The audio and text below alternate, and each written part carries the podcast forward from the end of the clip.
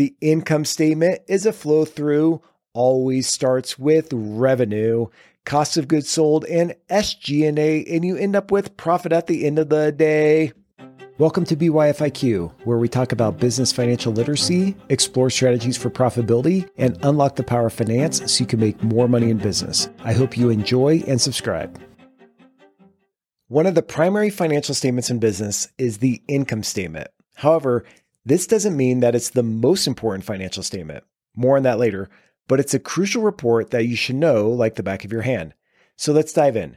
But actually, not. Before I tell you about the statement, you should go to byfiq.com, which stands for Boosting Your Financial IQ, and take the income statement assessment. You can access that from the homepage, and it will take you literally a few minutes to complete. Then you can test your knowledge and get a better grip on your financial IQ.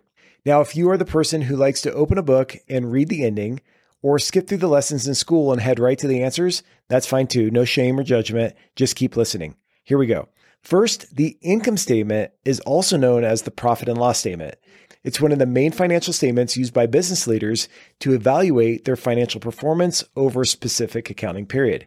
It provides a summary of a company's revenues, expenses, and profits or losses offering insights into a business's profitability.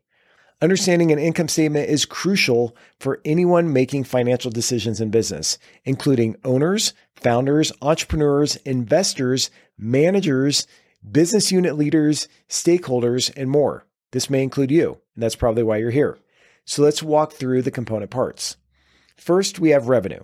This is the top line of the income statement and represents the total income generated from the sales of goods and services before any expenses are deducted. Remember this revenue equals sales. It's the same thing. Revenue can be broken down into operating revenue, which is generated from core business activities, and non operating revenue, which is generated from non core activities. When you hear somebody say the top line, they're referring to revenue, also known as sales. Now, I'm going to sing a song here in a minute when I'm done explaining all these component parts. I know you're really excited for that. But before I do that, let me keep going. The next section of an income statement includes the cost of goods sold. These are the direct costs attributable to the production of goods sold by a company, including materials, labor costs, subcontractors, repairs and maintenance, permits, all the things that are associated with delivering your products and services to the end user. Now, when I say delivering, I'm not talking about driving a truck to somebody's house like Amazon and delivering a package. I'm talking about producing a product or service and giving it to the end user, or in other words, conveying value as part of your normal business. Now, this is one of my favorite questions to ask people as a CFO. What is typically the largest cost of a business? Especially in the section cost of goods sold. Now, this varies from company to company, but typically the answer is usually labor. So if somebody asks you what is typically the biggest cost of a business, make sure you respond accordingly, or I'll be very disappointed in you.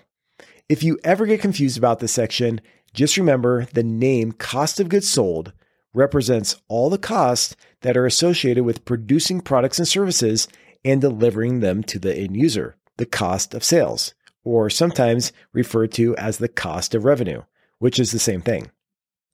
One mistake that I often see as it relates to cost of goods sold is that oftentimes businesses don't include all the items, especially labor, that are directly related to delivering products and services to customers in this section.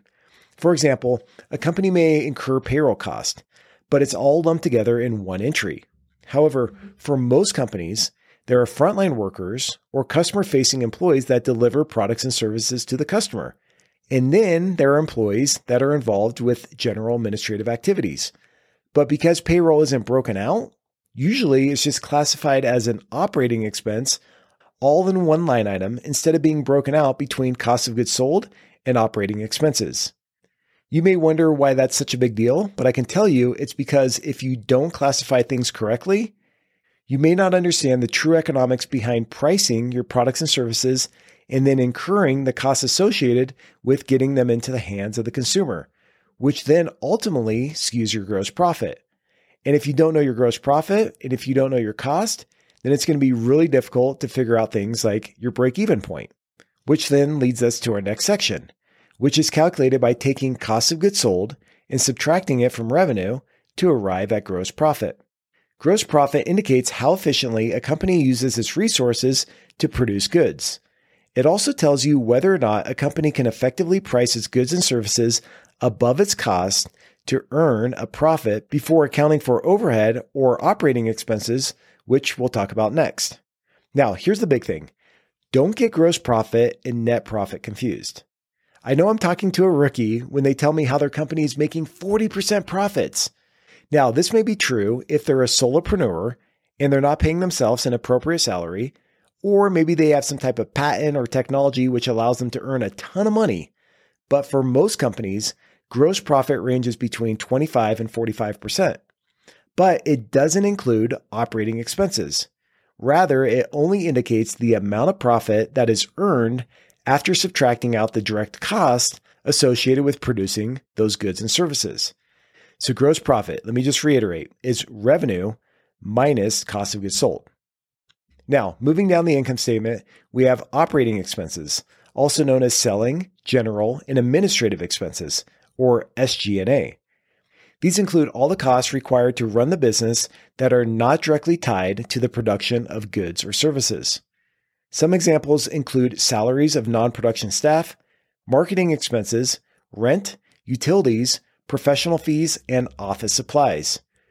Operating expenses are also referred to as OPEX for short, if you want to sound cool, or they're also commonly known as overhead.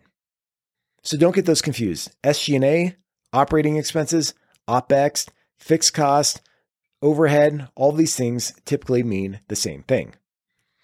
Now, moving on, we have operating income. This is calculated by subtracting operating expenses from gross profit. It shows how much profit a company makes from its core business operations before interest and taxes. Don't get this confused because operating income is not the same thing as net income. This is true because we have to subtract out a few more things, such as other income and expenses. These are accounts that include things such as interest income or income from the gain from a sale of a piece of equipment or other non core operating income. I just said income like three or four times in one sentence. But other income is non operating income. Just remember that. We also have to account for non operating expenses or other expenses, such as interest expense or one off costs that are not core to the business. So after we take operating income and we deduct other income and other expense, Fortunately or unfortunately, we have to pay taxes. Income tax expense is deducted from operating income to then arrive at net income. Net income is the bottom line. So the top line, remember, is revenue. The bottom line is net income and represents the company's profit after deducting all expenses, including interest and taxes, from revenue. It's also an important indicator of a company's profitability. Okay, now it's time for the song. I know you've been sitting at the edge of your seat waiting for this. I'm terrible at singing, okay? So that's just the caveat here. But here we go. The income statement is a flow through, always starts with revenue, cost of goods sold, and SG&A, and you end up with profit at the end of the day. See, I told you it's terrible, but hopefully it gets stuck in your head because I want you to remember that. It's a flow through. The income flows through to the balance sheet, which I'll talk about in another episode, but we have it always starts with revenue, cost of goods sold, and SG&A, also known as your operating expenses, and you end up with profit at the end of the day. So there you go. Those are the component parts. But before we wrap up, I want to talk about what you should know about the income statement.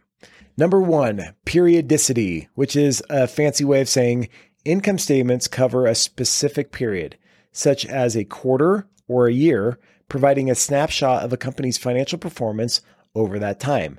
Compared to a balance sheet, it's as of a certain date. For the income statement, you could pull it from January 1st to the end of January. You could pull from January 1st to the middle of February.